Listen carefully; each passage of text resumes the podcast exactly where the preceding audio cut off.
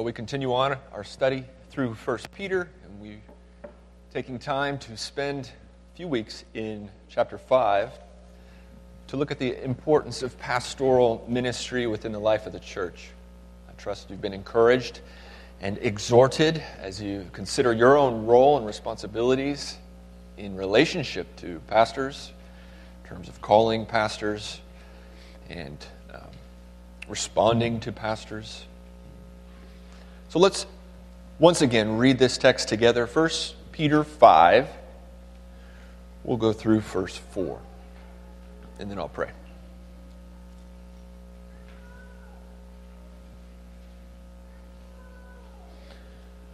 Verse 1. So I exhort the elders among you, as a fellow elder and a witness of the sufferings of Christ, as well as a partaker in the glory that is going to be revealed, shepherd the flock of God that is among you, exercising oversight, not under compulsion, but willingly, as God would have you, not for shameful gain, but eagerly, not domineering over those in your charge, but being examples to the flock. And when the chief shepherd appears, you will receive the unfading crown of glory. Let's pray. Our Heavenly Father, we now look to the preaching of the Word of God to hear from you, and we want to respond appropriately to that in humility, submission, receiving your Word woe with meekness and joy, knowing that your Word brings life, that the gospel, what to which we hear from it all over the pages of Scripture renews us, restores us. It gives us the food we need to nourish our souls. So I pray, Lord, give us eyes of understanding, hearts that embrace the teachings found in your word, and the good news that would carry us forward in Christ's name we pray. Amen. To illustrate the importance of the shepherding ministry in the church, I share a story with some of the details that have been changed. It's a real life scenario. Kathy Williams, affectionately known to many as Kate, was born on September 22, 1953. In 1986, Kathy became a member of Covenant Church on the basis of her profession of faith and remained a member until her death on July 14, 2005. The death of Kathy Williams became a watershed moment in the pastoral shepherding ministry of Covenant Church. Coming out of a rebellious and loose lifestyle, Kathy made a profession of faith and actively participated in the life of the church. But then she began to fall into her old sinful habits. She abandoned the church and no one knew where she was, or at least no one cared to find out. Her name, however, remained on the membership rolls of the church, but just as a name. Shortly before her death, God placed Kathy back on the doorstep of Covenant Church. Pastoral interaction with the dying Kathy was too brief to confirm how she stood before God. So, in a cloud of uncertainty, Kathy died and was memorialized. She will have to stand before the judgment seat to give account for her life, but before that same throne, the under shepherds, the pastors, the elders of the flock at covenant will have to give an account for this one lost sheep. I share that to ask us the question how many Kathys are there in our church? What is the leadership of our church doing to care for these people? What view do our leaders hold of our identity as leaders? And therefore, what are we supposed to do in situations like this? What's our view of the nature and function of leadership in the church? Should we even be concerned with this type of thing? Very common for people to bounce from church to church. Maybe that's okay. With no communication nor any chasing down or reaching out from the pastors. Well, I want to submit to you this morning that it is the responsibility of elders, of leaders in the church, to be shepherds. And we will get that very clearly from this text. The fundamental responsibility of church leaders is to shepherd God's flock. After all, the word pastor actually comes from the Latin word meaning shepherd. Unfortunately, this idea of leadership shepherding has lacked emphasis among many churches today, and we can be sure that this failure to shepherd has many unfortunate and difficult symptoms that really hinder the effectiveness and health of the church. What does Jesus say about those without a shepherd?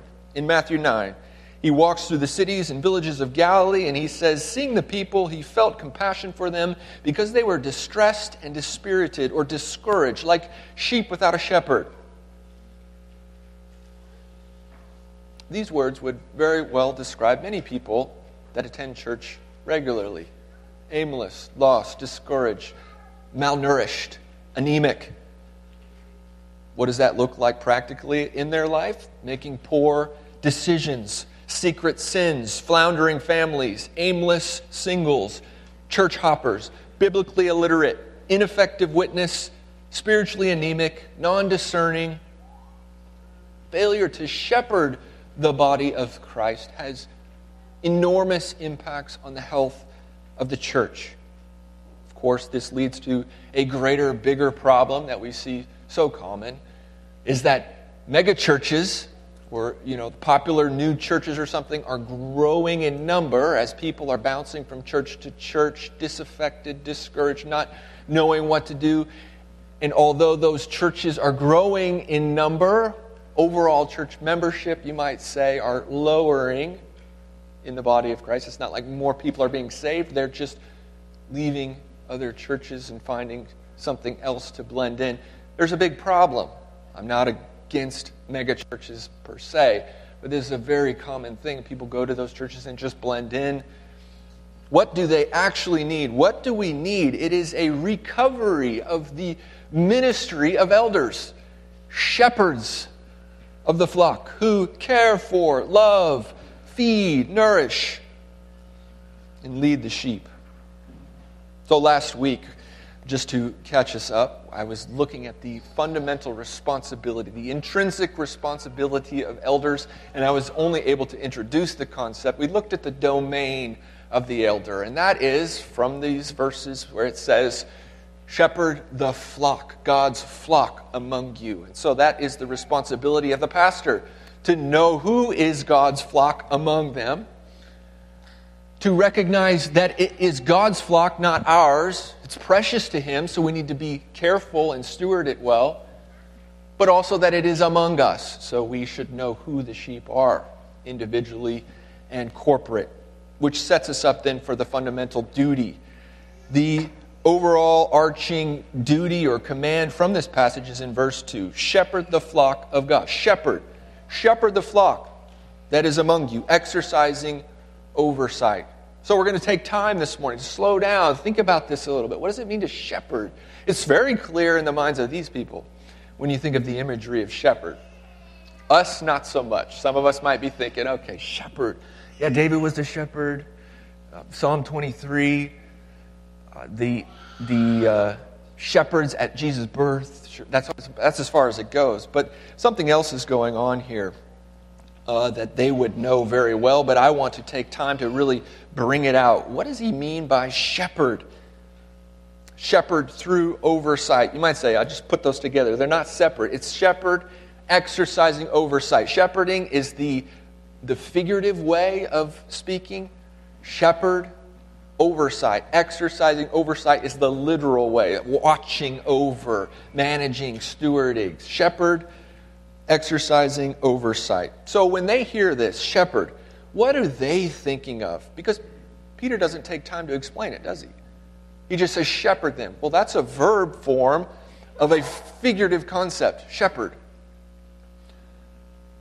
So, what are they thinking of? Well, in this case, this was an agrarian society, so they either knew a shepherd or were shepherds themselves because that was the norm. And so they have this imagery in their head, but then they're also, they knew their Old Testaments. Peter oftentimes quotes from the Old Testament in this letter, doesn't he? And he just assumes they would pick up the imagery from the Old Testament. It's no different here. For instance, in the Old Testament, what do we find?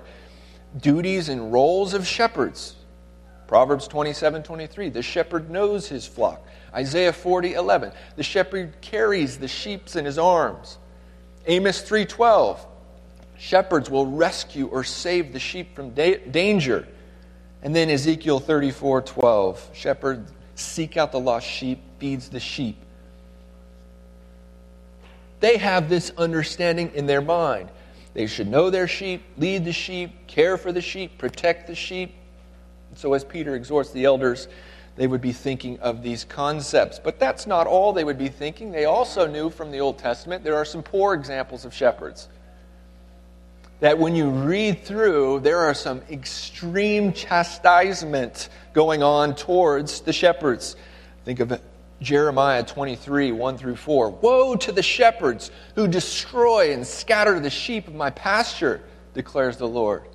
Therefore, thus says the Lord, the God of Israel, concerning the shepherds who care for my people. You've scattered my flock and have driven them away, and you have not attended them. Behold, I will attend to you for your evil deeds, declares the Lord. And then Ezekiel 34, this great passage that teaches about shepherding he says, Therefore, you as shepherds, hear the word of the Lord. As I live, says the Lord God, surely because my flock became a prey, and my flock became food for every beast of the field, because there was no shepherds, nor did my shepherds search for my flock, but the shepherds feed themselves, did not feed my flock. Verse 9 says, Thus says the Lord God, Behold, I am against the shepherds.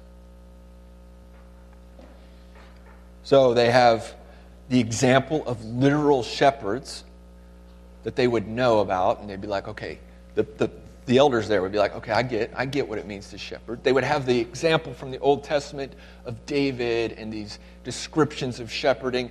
They'd have the bad examples to, to look at and say, okay, I'm not going to be like that, but I will submit to you today that the most important example for them, or the one whom they are going to draw as how to shepherd, would be from the Lord Jesus Christ. If you look at verse 4, and when the chief shepherd appears, you will receive the unfading crown of glory. The chief shepherd, that is the Lord Jesus Christ. And then in verse chapter 2, we look to verse 25 For you were straying like sheep, but have now returned to the shepherd and overseer of your souls. Is this language just like coming out of nowhere that Jesus is the Good Shepherd? No. The Old Testament prophesies constantly that the, the Messiah to come would be the true and good shepherd of his people. Thinking of his birth, Micah 5 2. But you, O Bethlehem, Ephrathah, who are too little to be among the clans of Judah, from you shall come forth for me one who is to be ruler in Israel whose coming forth is from old, from ancient of days. Ruler of Israel has shepherd imagery in it. And then it goes on to say, And he shall stand and shepherd his flock in the strength of the Lord, in the majesty of the name. Isaiah 40, 11, speaking of the Messiah, he will feed his flock like a shepherd. He will gather his lambs with his arms and carry them in the bosom, and gently lead those who are with young.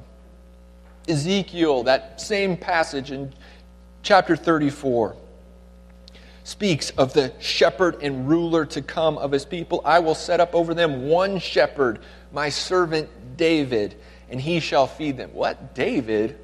That's interesting. Oh, yeah, the Messiah to come is going to be the son of David, and he would feed them and be their shepherd. And I, the Lord, will be their God, and my servant David shall be prince among them. But there's a twist about this shepherding language about the coming Messiah. In Zechariah, concerning this Messiah's death Awake, O sword, against my shepherd, against the man who is my companion, who is the Lord of hosts. Strike the shepherd, and the sheep will be scattered, and then I will turn my hand against them. We know that imagery is picked up in the New Testament, prophesying of Christ's death. So, in his birth, in his life, in his death, he is the shepherd that was to come. And these are just a few of the images of the Old Testament of shepherds. And so, when John chapter 10, when we studied that a few months back, he comes on the scene and says, I am the good shepherd. I hope you realize he's not pulling that out of anywhere. He is making a messianic title for himself. I'm the shepherd. You should see in me the promised one. And so then he says, I am the good shepherd, and he contrasts himself with what? The teachers and rulers of Israel at the time. He says, You all are like hirelings, not caring for the sheep at all. He says, I lay down my life for the sheep. And when we see that, I lay down my life language, it's not just saying, I'll give of myself, protect the sheep to the end. It also has more to its meaning. I lay down my life for the sheep, and through that, I'm going to actually draw all the scattered sheep from all over so there'll be one flock and one shepherd. Through his death, he will bring this out. So, from that, I just want to say this Messiah imagery of the shepherd comes as the ruler and true chief shepherd, but I don't want to leave out the fact that he also died. And so, if you're visiting with us today or you're unfamiliar with the story of Scripture, I want you to see that the true chief shepherd was also the lamb.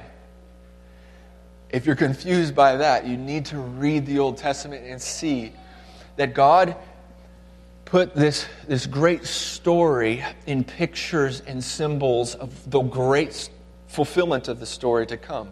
So that lambs, sheep, were sacrificed, where the blood of the sheep were thrown on a mercy seat, signifying that only blood can bring about atonement or propitiation.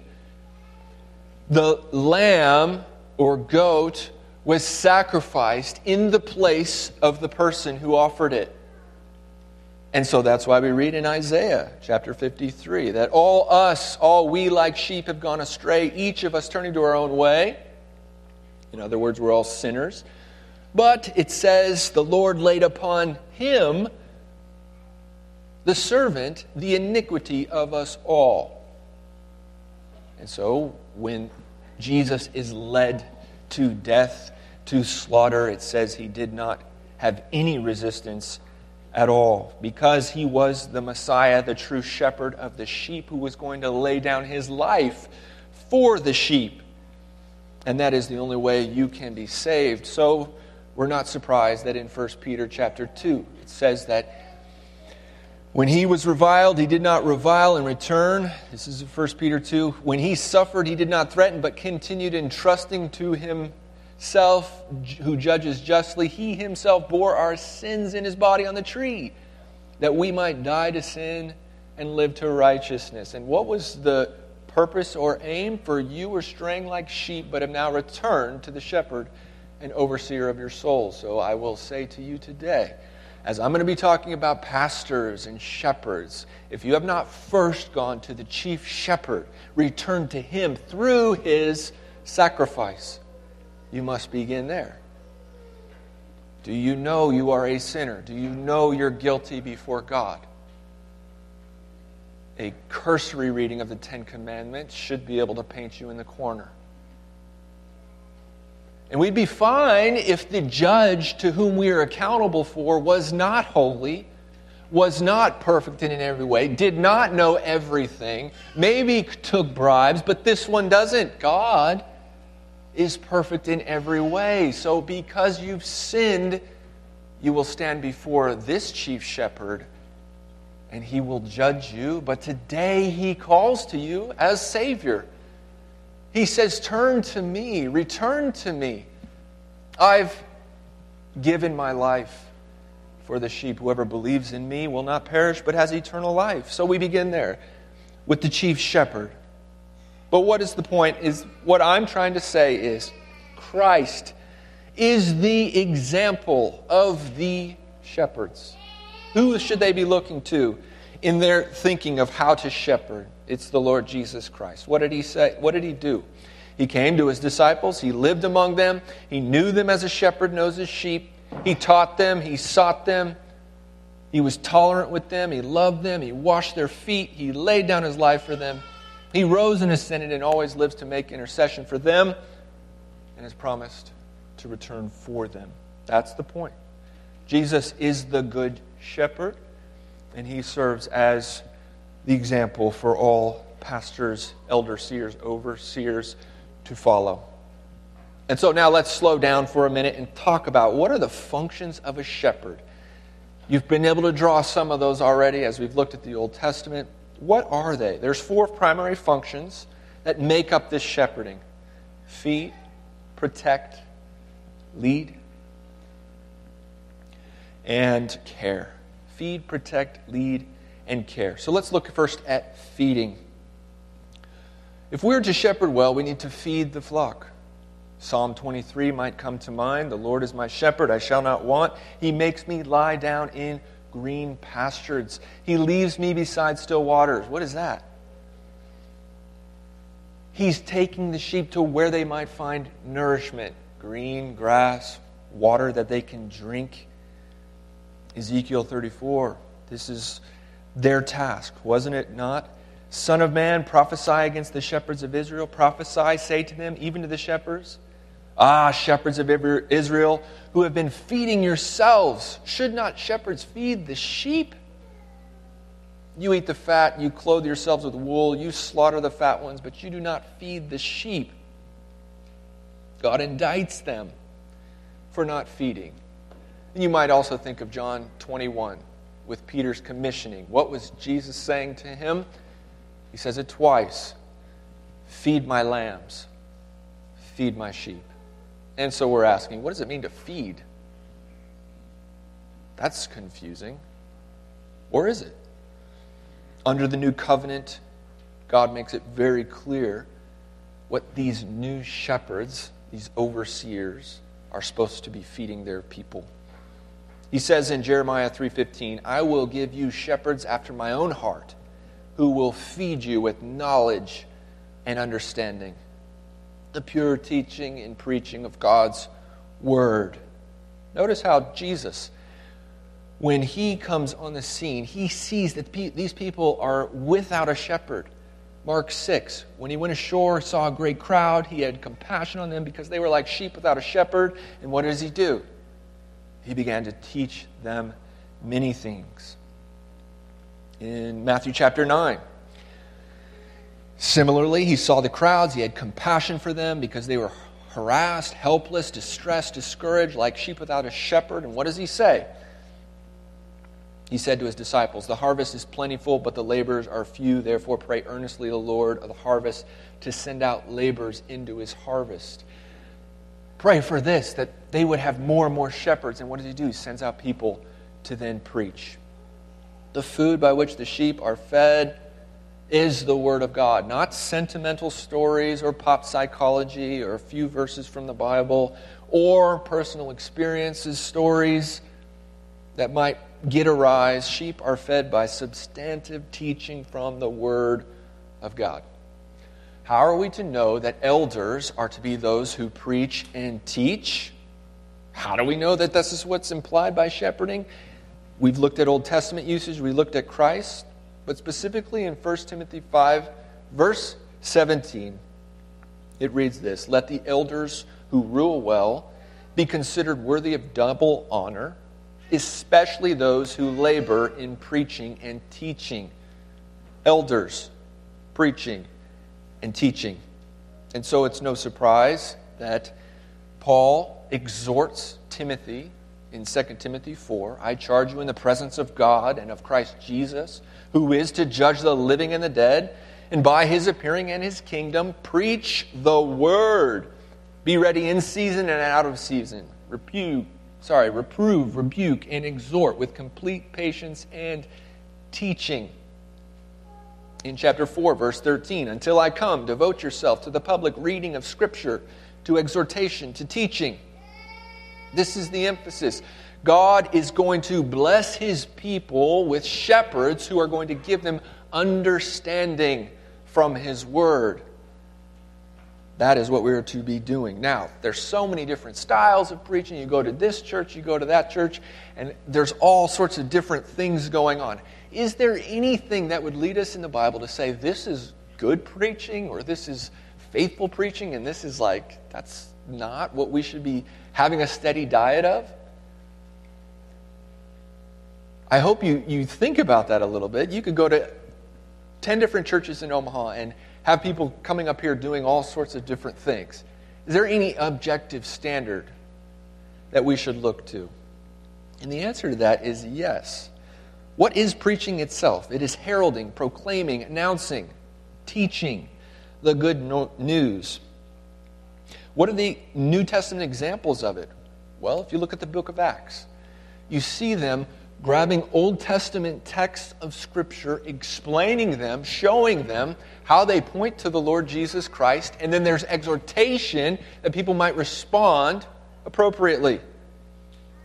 So you could boil preaching down to explanation and exhortation. Explaining God's word, which must be, he says, preach God's word, explain it in its context with its correct emphasis, what, what the author is trying to emphasize, connect it to Christ, and then exhort the people how to respond. So if you don't cherry pick verses out of here and there, if you put them in their context, or if you don't just start a sermon with one verse and then move on, the preaching that's faithful should have a certain flavor to it. A flavor that is identifiable. So I'm not trying to say that if you go to a church that doesn't, you know, preach exactly the way we do it, that's unfaithful. But let me just give you a few of these flavors. The flavor of it should be that God is glorified in it. Not that the preaching itself glorifies God, because that is true, but that God is the focus. This is God's Word, and it's not just a book of practical applications, although it is that. It is a story of God exalting Himself through the saving of a people. He's the focus, and so we should always be saying, What does this teach us about God? That should be an identifiable flavor. Second, because all the scriptures are somehow in relation to Jesus Christ. That's what Jesus talks about when he says, You search the scriptures, thought you'd find eternal life, but they were pointing and speaking of me. And then in Luke 24, he explained to them all the scriptures related to himself in the law, the prophets, and the Psalms. So it should be Christ centered. It should be gospel focused as well, because the point of the scripture has a redemptive flavor to it. You should not go throughout these messages without speaking of the salvation that is on every page. That's why Paul in 1 Corinthians 15 writes Now I would remind you, brothers, of the gospel I preached to you, which you received, in which you stand, and by which you are being saved, if you hold fast to the word I preached to you. I remind you of the gospel of first importance by which you are being saved. So we need to be feasting upon the unsearchable riches of Christ, the new wine of salvation, and the juicy meat of the glory of Christ. And then it should also be transformation aimed. It's God exalting, it's Christ centered, it's filled with gospel, but it's also pushing you towards transformation.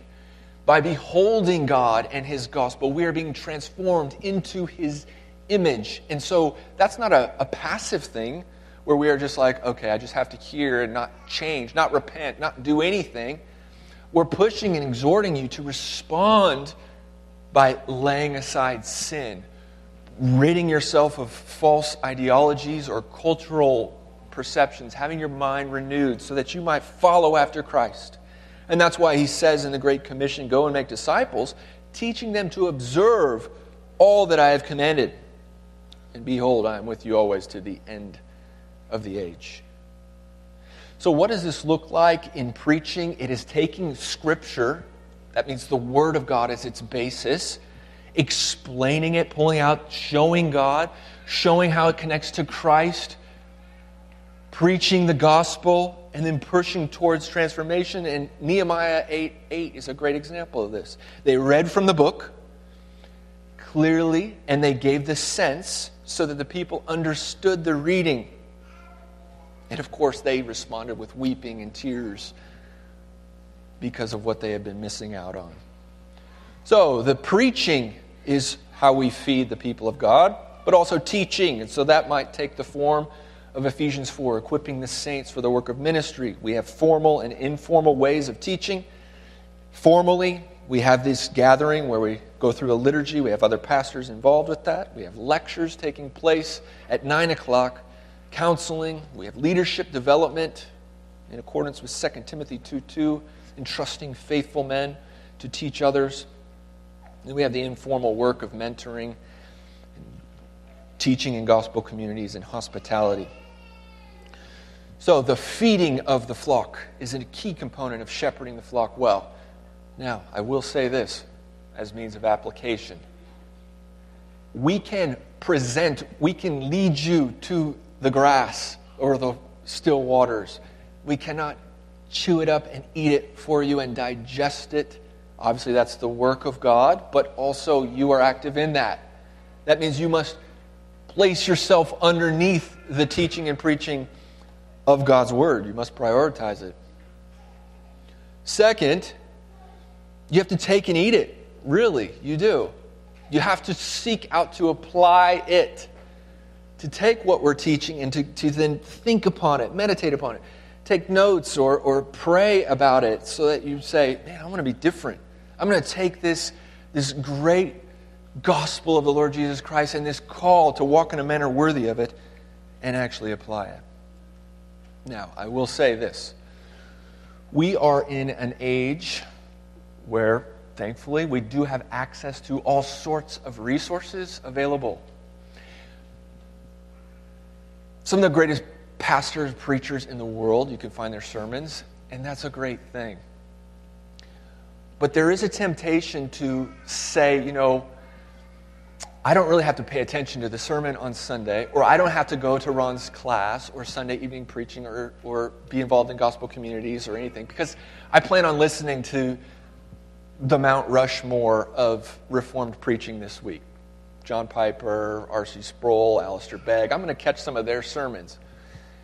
And I just, I don't want to discourage you from doing that, but I want to direct you towards the, the way God has designed it, which is you have particular shepherds. So supplement our teaching with those guys, but don't take that as like, I don't really need the pastors. They're not that important because I've got these guys. Those guys don't know you. You don't know their lives. You can be listening to these sermons of pastors who are out there today, and yet they're disqualified. You know, they're not even like preaching anymore, but you can find their tapes. So, supplement is the key. I'm not discouraging you for any of that. But let us shepherd you, let us feed you. Place yourself underneath the preaching of God's word from your pastors. But that's not all we're called to do feed the sheep. We're also called to protect, protect the sheep from those who would harm them. This is beautifully illustrated in 1 Samuel 17. You all know the story. I got the kids' attention when it comes to David and Goliath. David was a young man at that time. And you remember what David says when he comes on the scene. Remember, Goliath is taunting the people of God and saying, Who will come and fight me? I'll kill anybody. And David comes and says, Who is this guy? You got all the people of Israel trembling in their boots, and he's like, Who is this guy? Actually cussing out our God? Are you serious? The true and living God, and you guys are over here trembling in your boots? What is going on here? And the people say, David, you're just some ordinary guy. You got all these dreams of greatness and all that. You're nothing. You can't go and fight this guy because what? He's been a warrior from his youth, and you are just a youth. Listen to David's response in 1 Samuel 17, 34 through 35. David said to Saul, Your servant used to keep sheep for his father. He was a shepherd. And what happened? When there came a lion or a bear, took a lamb from the flock, a lamb that is the most vulnerable, weak, fresh out of the mother's womb. I went after him and struck him and delivered it out of his mouth. And if he rose against me, this beast would, you know, see David, maybe drop the lamb, be like, I'm going to have a five course meal instead of this little lamb. I'm about to eat David up. Except David says, I caught him by his beard and struck him and killed him. David says, Your servant has struck down both lions and bears, and this uncircumcised Philistine shall be like one of them, for he's defied the armies of the living God. What's the point? The point is, when David saw a predatory animal going after one of his lambs, he reacted immediately. And he would say, Look here, bear or lion. In just a few moments, there's either going to be a dead bear or a dead lion or a dead shepherd. But as long as I still have breath, there will be no dead lamb. Dead predator, dead shepherd, but as long as I'm living, there will not be a dead lamb. And that is the response, the inherent response of a shepherd. He loves the sheep. He knows the sheep. He'll do anything to protect them. And so, Jesus, in John 10, what does he say? The hired hand is not a shepherd who does not own the sheep, sees the wolf coming, and leaves the sheep and flees. And the wolf snatches them and scatters them. He flees because he's a hired hand, cares nothing for the sheep.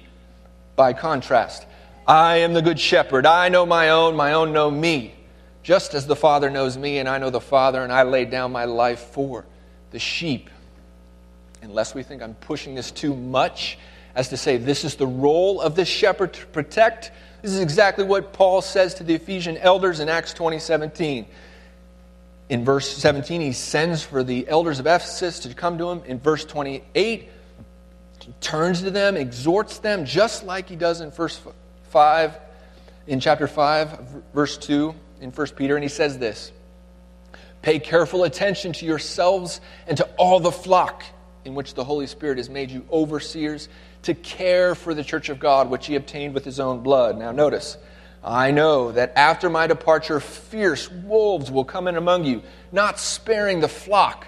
And from among your own selves will arise men speaking twisted things to draw away the disciples after them. Therefore, be alert, be on guard.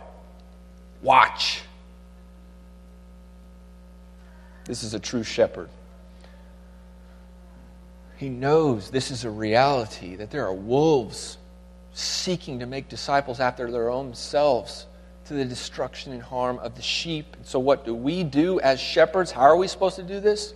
We do it in two ways proactively and reactively. Proactively, teaching sound doctrine so that you be equipped to be able to discern who is the wolf out there? Who's the false teacher? And then we do this also by watching and checking in regularly with you all, seeing how you're doing. What are you reading? What are you learning? Who are you watching? And then reactively, we rebuke false teachers. Titus 1, verse 9. Instruct in sound doctrine and rebuke those who contradict it. And then we also lead in discipline as pastors, both in the uh, person sinning, so we might lead in that, that this is unhelpful for our whole church, but then also for that person himself. We go after them so that they might not fall away. So we feed, we protect, and then third, we lead. Psalm 78 52 he led forth his own people like sheep and guided them in the wilderness like a flock. He guides them, he leads them. This is God. He's the ultimate example. There's a story told about a group of tourists in Israel who had been informed by their Israel tour guide after observing a flock and their shepherd that shepherds always lead their flocks from the front. They're always out in front leading the sheep. And so they're driving along, and the people look out, and what do they see but a group of sheep? And then someone behind him looks like a shepherd. They say, What's up with this? You told us a shepherd always leads from the front. So the tour guide gets out of the bus, goes and talks with the guy, comes back into the bus, and says, kind of with a smile on his face, Yeah, that's not the shepherd, that's the butcher. The point, the point is, is this is how shepherds lead the flock is by the front. And so they lead in direction, in decisions, and in, in example. 1 Timothy 5 let the elders who rule well, that is, lead well. No doubt that we are called to lead. Hebrews 13 7, remember your leaders, those who spoke to you the word of God. Consider the outcome of their way of life and imitate their faith. Hebrews 13 17, obey your leaders and submit to them, for they are keeping watch over your souls, and those who will give an account. How do we lead? Well, it's by giving direction to the church. What should we be thinking of? Where should we be going? Where should we be headed? We give counsel in those matters. We make decisions certain times. We lead by being those who are thinking, processing, and having to make difficult decisions for our church. And we lead by example. This is found here in 1 Peter chapter 5 verse 3. Not domineering over those in your charge, but being examples to the flock. This is why there's such a great emphasis in the Bible on the qualifications of a pastor, is because you are to be following us. We're to be examples to you.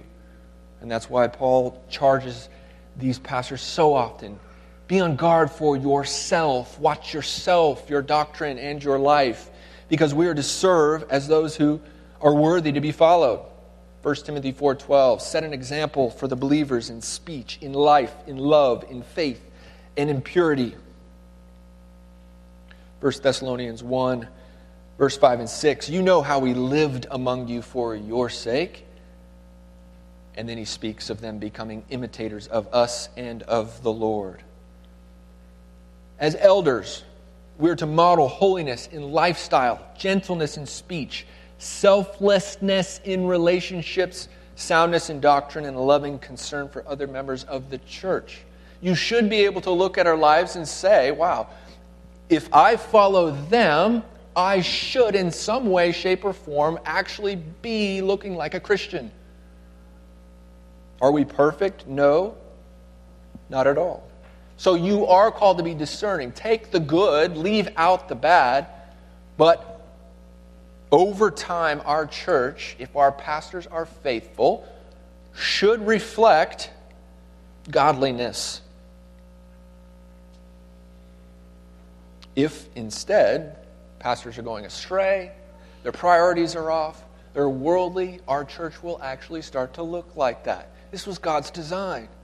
Your leaders, how we teach, preach, our tone, how we interact with one another, should be shaping you. So, the question I have for you this morning, a few of them, are you open to being led?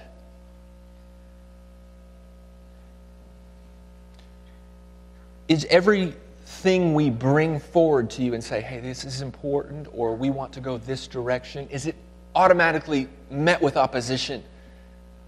Is there a quick doubt that we know anything? or that we're making the right decision? Or are you coming to the place of saying, wow, this is God's design. He's put pastors over me. These men are qualified. I need to be led by them. Are you watching us, our lives? Are you thinking to yourself, why do they do that? Why do they prioritize that in their lives? Why is their family set up with that? Why does he have these habits, these things? and you're trying to wonder and figure these things out because we're examples. This is important. Being led takes humility. It is an acknowledgement that God thinks I need people in my life over me. And the, the sooner you can grab a hold of that, the more healthy this relationship will be. Yes, we need to earn your trust by being faithful, but you also have to give us your trust. There's a little bit of give and take there so that you could follow us. So we not only feed, we not only protect, we not only lead, but we also then, fourthly, care.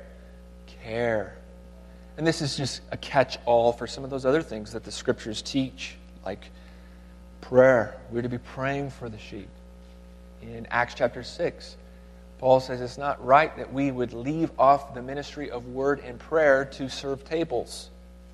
So we see it's our task to be in prayer, praying for members, visiting the sick. James 5, verse 14 says to call upon the elders. He says,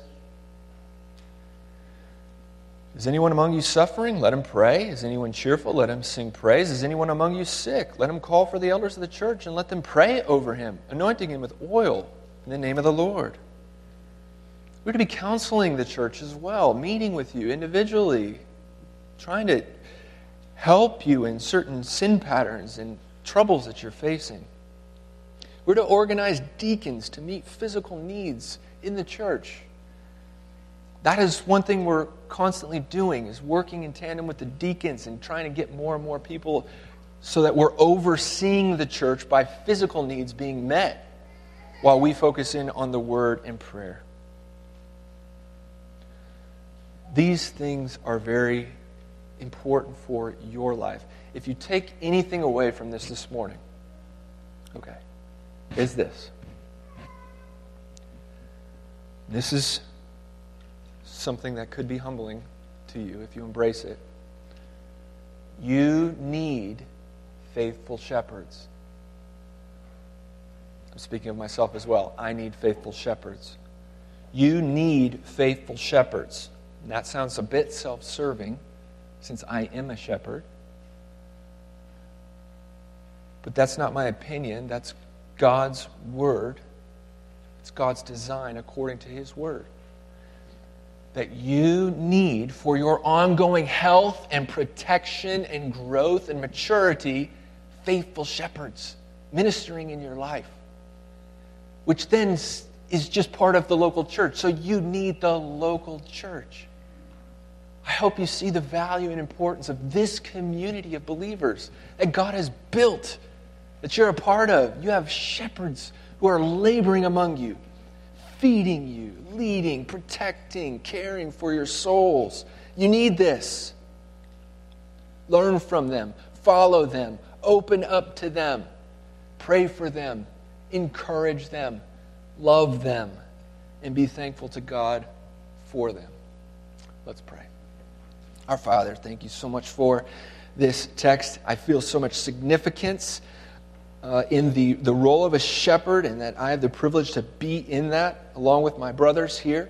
I pray everybody would be thankful to you as well, not because we're awesome in any way, but because this is the design for your ongoing care of the church.